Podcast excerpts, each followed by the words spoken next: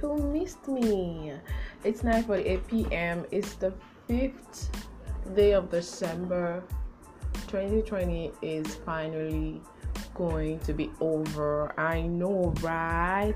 I've missed you guys so much, but as you know, whenever we take a long break like this one, we do that just so we can serve you better and reach out to a larger audience and bring up so many fun things to talk about and bring up so many ideas that we could share, laugh, and of course, this life no day too.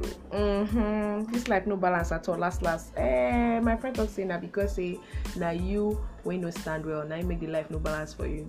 I beg go Jerry. Yes, guys, I'm super excited. We'll be starting up our second edition of your show. Mm-hmm.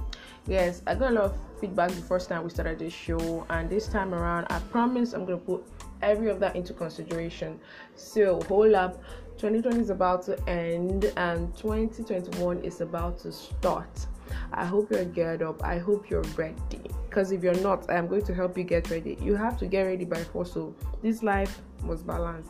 Yes, guys. So, do have a beautiful weekend. Thanksgivings are going on right now, and someone will ask, when did Nigerians started celebrating Thanksgiving Day?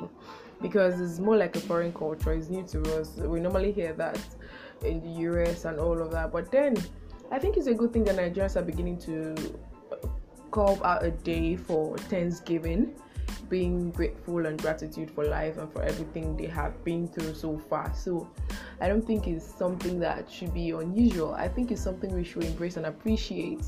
So a lot of Thanksgiving have been going on from the federal capital to down to Port Harcourt a lot of Thanksgiving services have been going on. So, guys, don't forget to go for your Thanksgiving services. I know a lot of people are, like, what are we supposed to be thankful for in this year? Trust me, if you could hear my voice and could still type on your phone, chat up a friend, say hi, say hello, you're not in the isolation center. Even people in the isolation center are even happy that they are still in the isolation center. But if your people like us are COVID free, yeah, girl, we're COVID free then you have to be super you have to be super super grateful because this this this world oh god this country oh this quantity oh dear lord.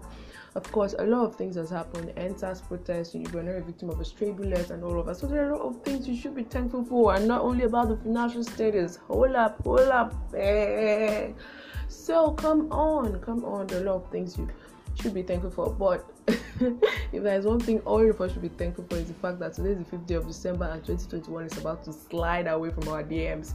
So, guys, trust me, we are going to be back, and this time around, we're coming back big, bigger, biggest. Yeah, to have a beautiful weekend. Bye, guys.